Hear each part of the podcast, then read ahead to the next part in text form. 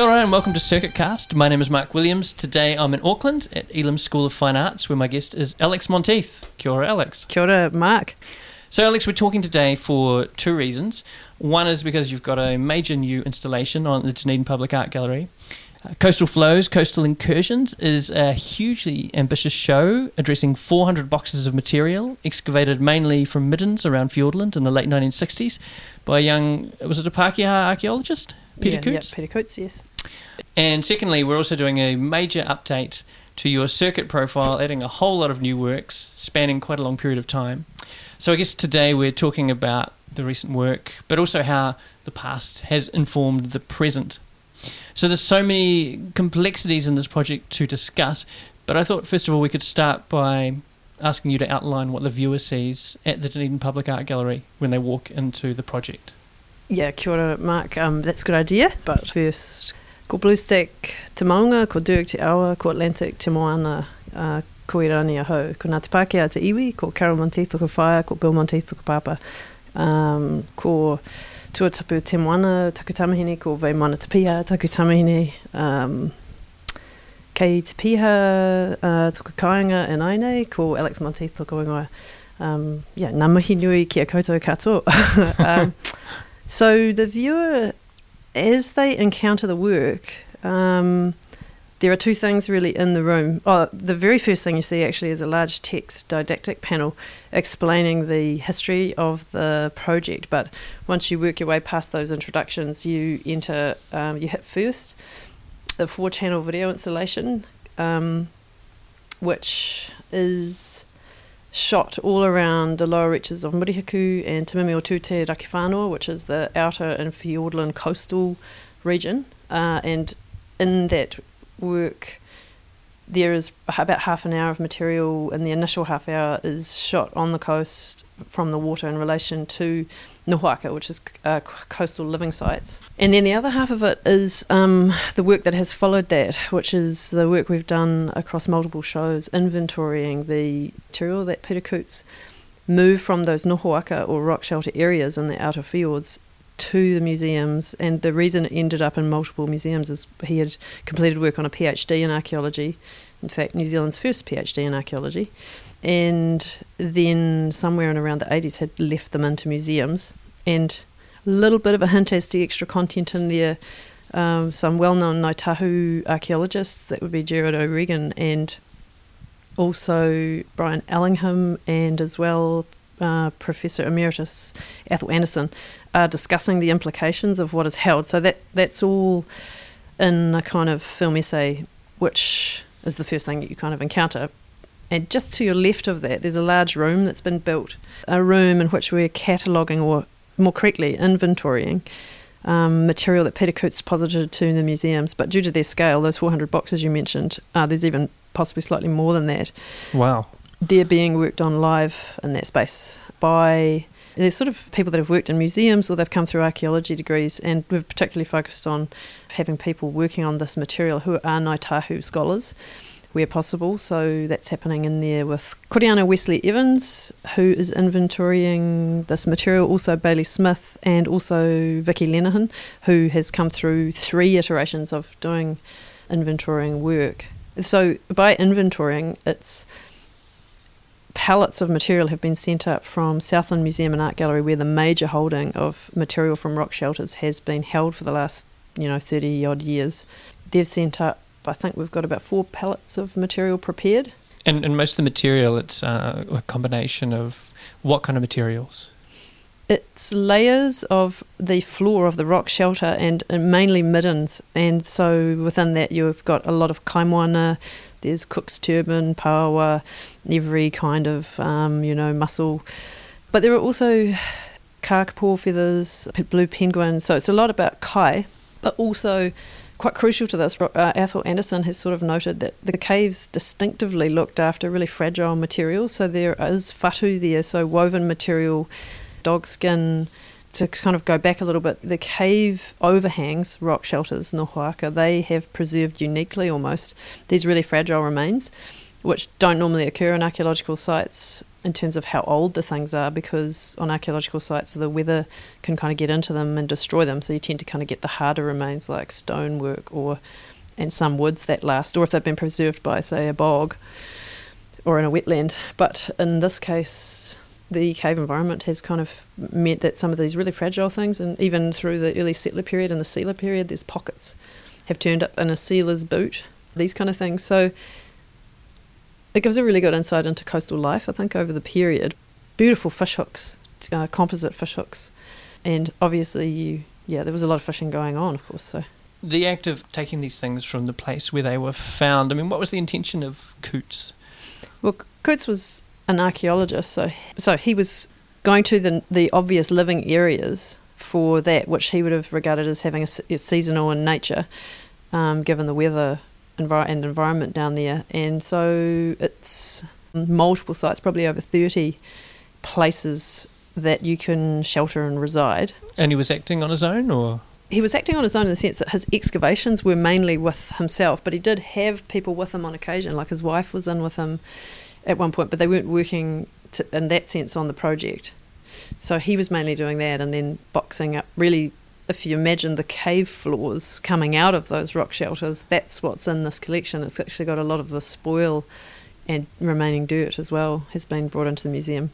You've made a lot of original work there as well, shooting video, mm. and you've had a lot of offers from galleries. Well, some offers, I don't know about a lot, but some offers to exhibit this video work. But um, you've actually turned around and made the case instead for more cataloguing of the materials that uh, Coutts excavated. Yeah, that's true. And so, I mean, I guess going to how the project's evolved, so it's had three iterations. The, fir- the first major iteration was at Sa- Southland Museum and Art Gallery Neho Te Taniwha in around 2016. And initially, we thought we could get through the whole inventorying. The museum did an assessment and said how much time it would take. And so we r- recruited the resources and got there with that idea. But initially, they had wanted me to show video.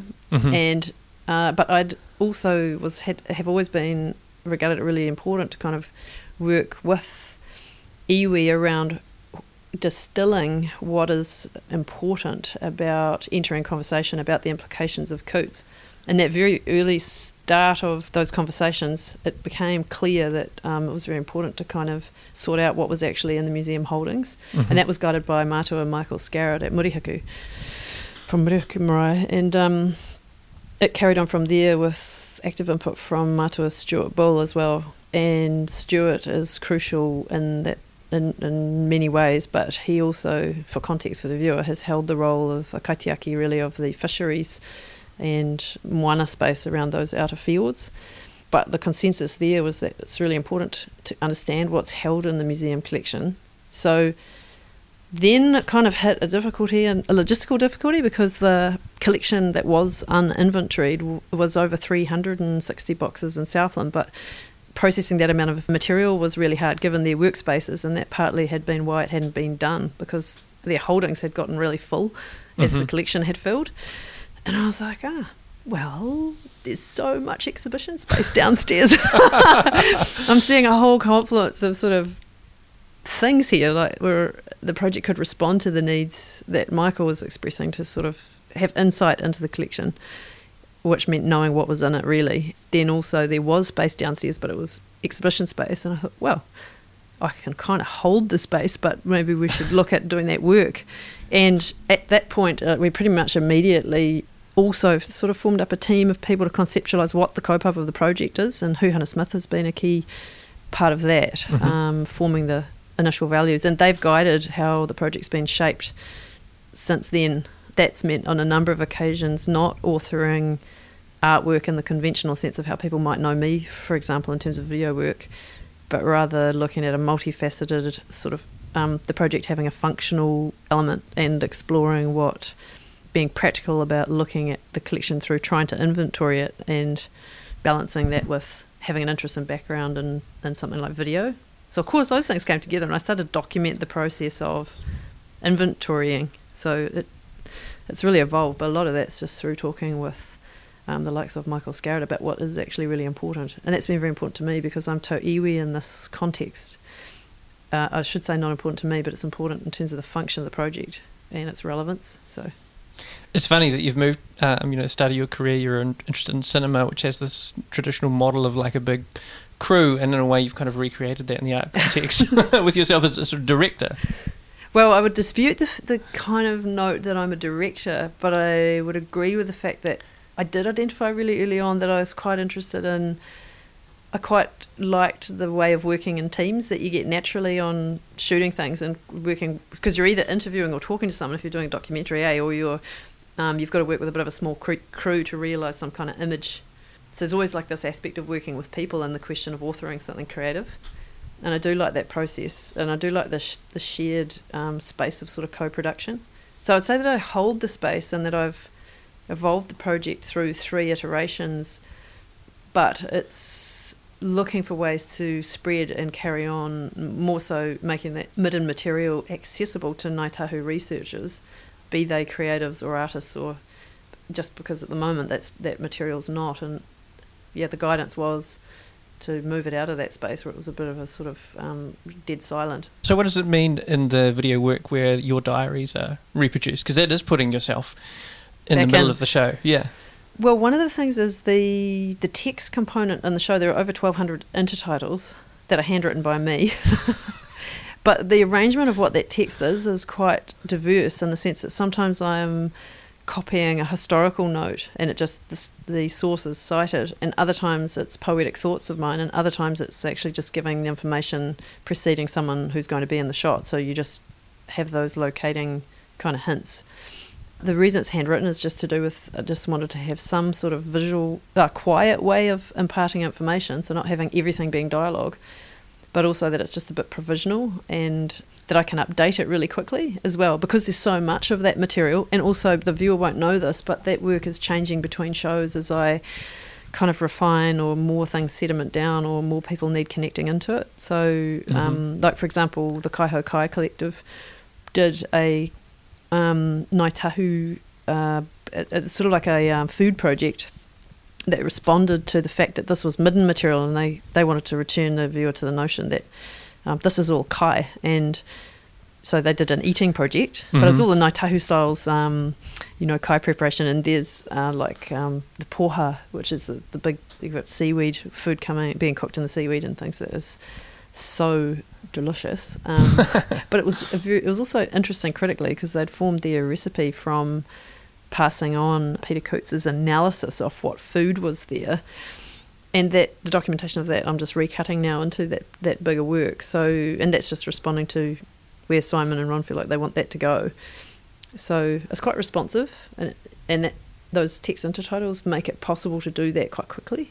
Turning back to your earlier works, Mm. it seems that this work, this latest work, Coastal Flows, Coastal Incursions, is in a way one bookend of your career working with moving image, and another major bookend is Chapter and Verse, which you made in 2005 about the troubles in Ireland. I'm curious how much you knew about what you were getting into when you made that work, Chapter and Verse. Uh, I knew enough. I knew enough about the Troubles context to know a lot of the conversations would touch on difficult subjects.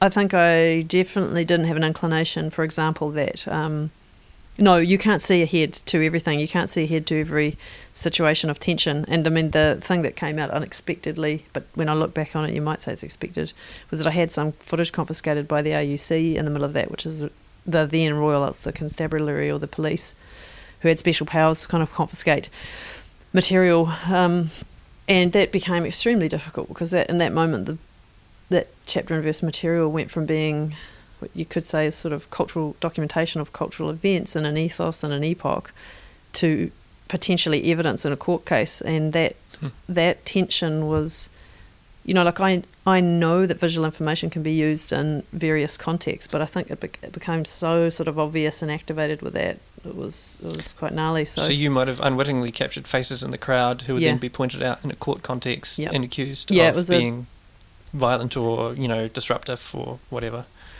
Well, interestingly, in that case, it was um, footage of a riot unfolding, and what the police were inferring was that I had foreknowledge of it and didn't ring it in, and that's a crime. But the only sort of wider context of that is, is so here's the part about the cultural landscape.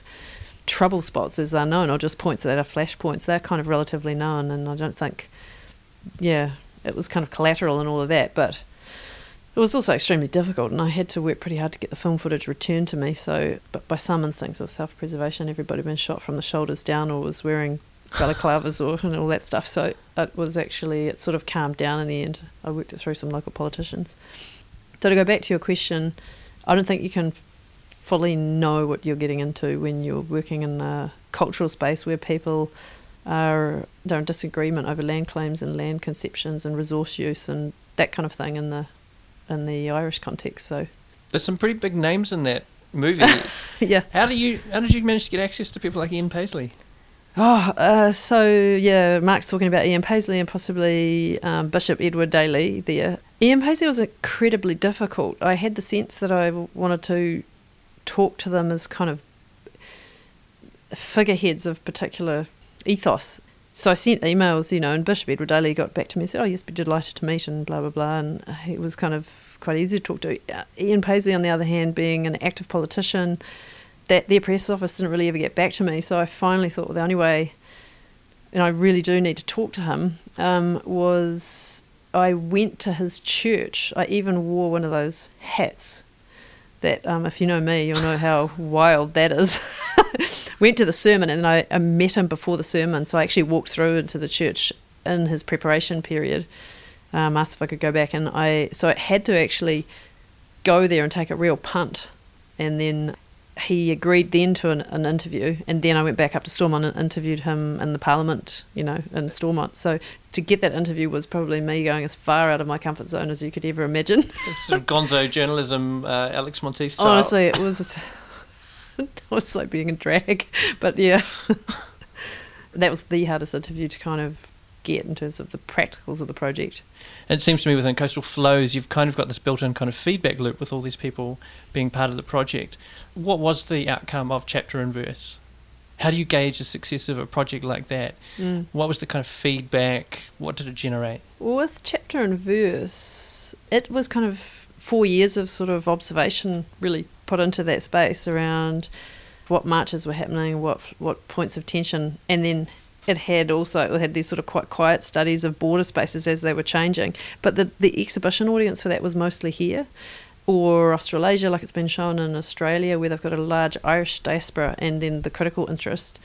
And so, was it just because you are based in New Zealand? Yeah, I think it's just more where my networks are. Mm. It's hard to gauge in terms of impact. It's been in a lot of shows that are dealing with political art. Uh, you mean outside of New Zealand or within New Zealand or both? New Zealand, Australia. Right. Maybe, yeah. Is it disappointment to you that it wasn't shown in Ireland so much? I don't think disappointing. There was a realist in me that knew that most of the audience at that time period just wasn't interested in looking at something that was looking at something so obvious in a way in the culture. Right. So it wasn't a big drive to kind of push it into that space.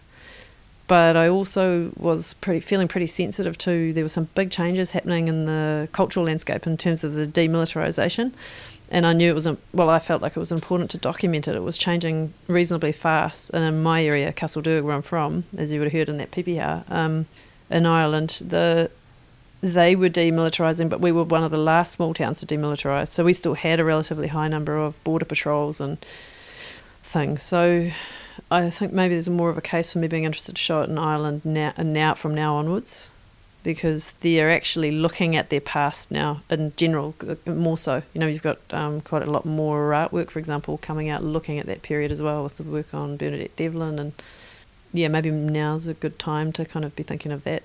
You took yeah. um, a bit of a left turn uh, after that work into uh, adrenaline, uh, yeah. m- motorbikes, surfing, jet airplanes, that kind of thing. Was that a reaction to making that kind of work?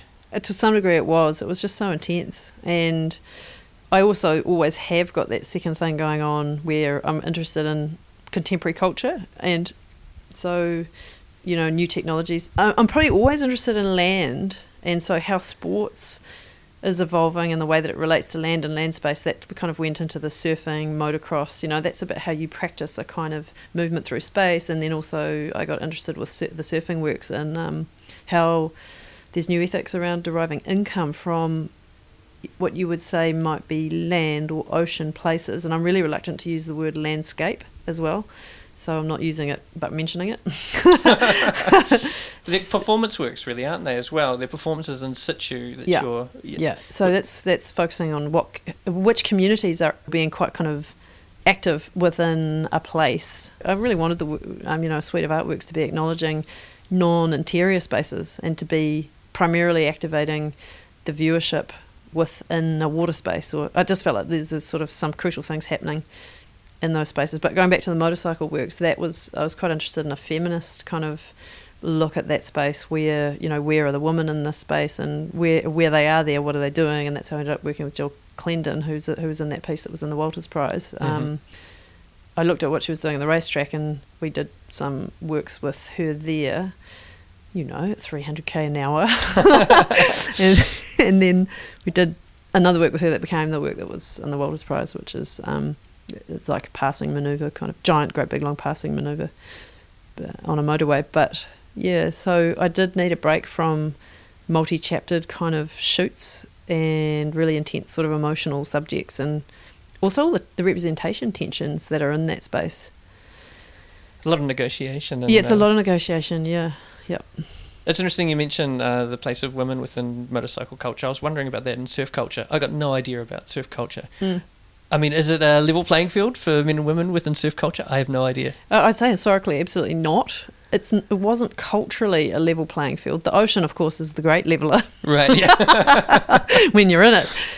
Definitely, uh, you know, it doesn't matter the gender, you're going to receive the same beating either way or the same good ride. But um, no, the culture has only recently just sort of come to a point of pay equity for professional sports people. But I ended up noticing that in New Zealand, um, there had been a move to bring the sort of ASP Pro Women's Tour here, and I wanted to make a work the minute that happened because that was a bit of an acknowledgement of Aotearoa as an important place within the question of waves. And then it was interesting to see who was coming, what what were they up to, how was professional life for them.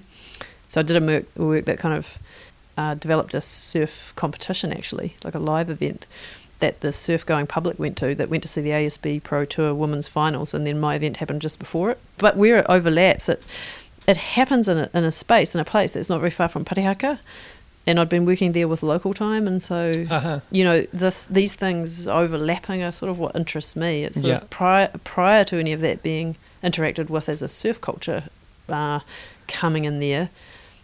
Then you go a little bit of a step back, and it's dairy farming, but that all was an outflow of the settler militia wars, and so yeah, I'm interested in those layers of history.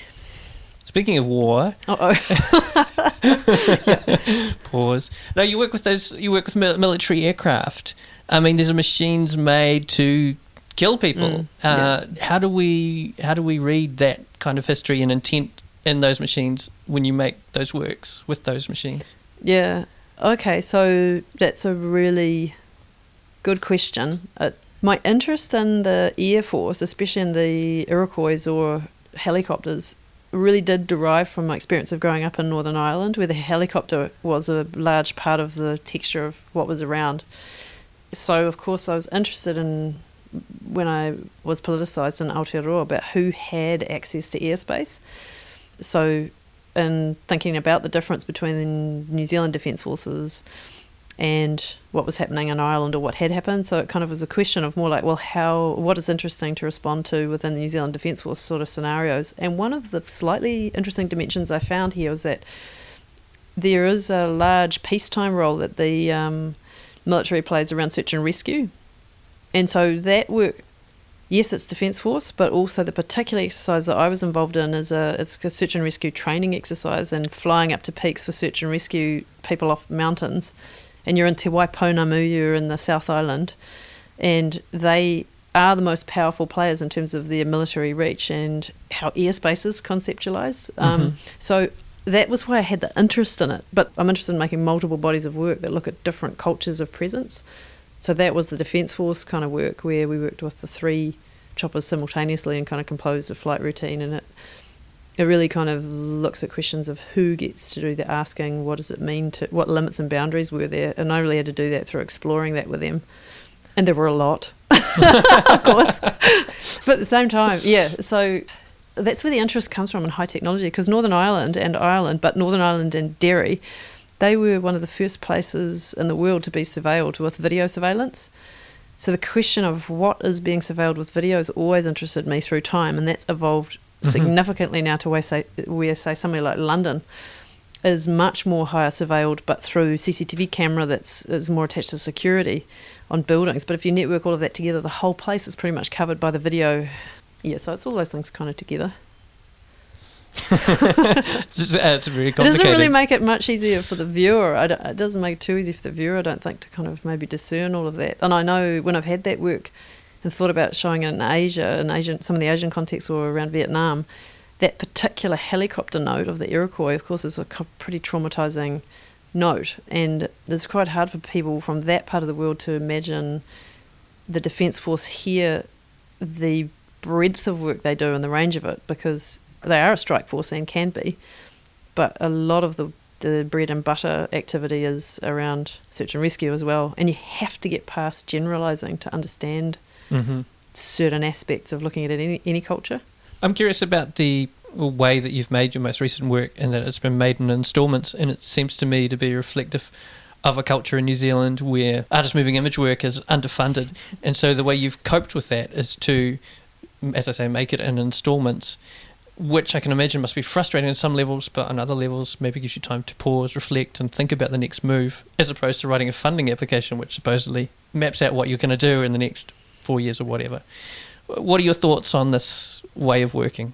Yeah, I think that in my dream world, that project would have been a multifaceted project that had a research element, that had filmic elements, and that had also the money to deal with the collection in the state that it was in, and those things would be resolved. But it would it would have been a lot of money.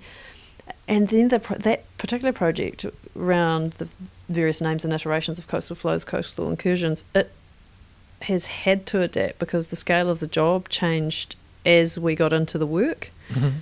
But at the same time, that being able to have it evolve over chapters, which is a sort of a way of working I developed in chapter and verse, that was like three or four return shoots to the same locations.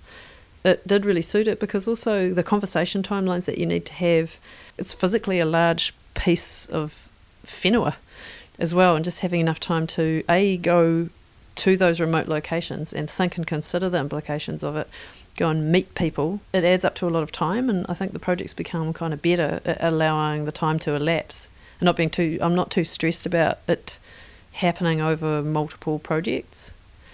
And there's a big opportunity with that spreading over multiple projects too, because it could find new family each time it evolved. Because somebody within the current one would meet or connect with somebody and then suggest to bring them into the next iteration. And so that that came about through, say, Gerard O'Regan, who suggested Atholl Anderson, and the um, you know th- there were the two of them, but they'd worked well together on previous projects. In the 2016 version of this that occurred at St Paul's Street Gallery, and they curated the Tauka selection that you see. And when you go to the show, that's of fish hooks mainly. And then Gerard suggested c- connecting with Brian Allingham as a key touchstone within the project. And then because there's another iteration, you can do that connection. I think it's it's a really great way to work. In terms of its relationship with funding, it's it's totally helped to do it that way, to sort of move the conversation, say, to just another area to pick up a bit of energy and interest. And so the St Paul Street show wasn't strongly funded by any external arena, but it was quite important in terms of connecting with Gerald O'Regan, who was up here at the um, James Research Centre, and then it kept that family working together through that project. But we didn't get lots of inventorying done because there wasn't a lot of funds, but we still did do that action, and then it created a kind of a link to what's on at Dunedin Public Art Gallery, which is a much more substantial through the Creative New Zealand grant and the artisan residency program is a much more substantially substantial creatively because I've added new video content, but also we're doing a lot more in the inventorying as well in terms of the live performance of that inventorying. So that's hopefully going to make a decent dent in the what's held in the collection. yeah. The way you talk about the project being quite open to other people coming in and, Mm. you know, presenting kind of new shoots, if you like, really sort of seems to equate with what you said earlier about refuting that term director, if you like. yeah, absolutely. But how will you know this project's finished and, you know, will you, or what point will you step away from it? I think that the project may not ever be finished, but I think that we have got a specific aim that uh, Gerard kind of sort of helped me conceptualise where it would be good to take the inventorying at SMAG to, say, which is that we would like to get the inventory to the point where a PhD student could, if we can't complete it, we hope to complete it within the show, but if we can't, um, it's it would be significant to achievement to get it to the point where a PhD student or some, something more of that scale could then complete it. It's just that it was beyond. It, it was yeah. So success within the initial um, kaupapa of making that collection a bit uh, more cohesive for Ngāi Tahu researchers and with Ngāi Tahu researchers was a lot to do with making it known what was there. At the point where it does that, then I think it's it's reaching a point where that part can be kind of complete. And then the question is, you know, yeah, what shape and form the po- the analysis of that material and turning it into creative responses might be. And a lot of people that been involved in the project would really like to go back into Te Mimi o Tute, or Fiordland area and have a look at the areas if they hadn't been in there already. We're going to hui to that concept as well, so we're going to have a meeting and um, probably hold a half day Wānanga style event somewhere within the show coming up, like in about a month's time, reflecting on what's come out of the Otago Museum's holdings and developing the future steps. So I may not be able to say what the future steps can be as myself as an autonomous statement because it's really held within a whole bunch of people that are part of it, including the new people that are connected. So that would be Rachel Wesley at Otago Museum, um, she's curator Māori there, and also Bailey and Koriana and Vicky who are working on the inventory, and you know, so yeah, keep you posted. Okay, we'll we'll come back and do another podcast. yeah. Thanks very much, Alex. Thanks for coming along and being so generous with your thoughts, and uh, all the best with the show as it carries on through its various iterations. And uh, thank you out there for listening. You bet.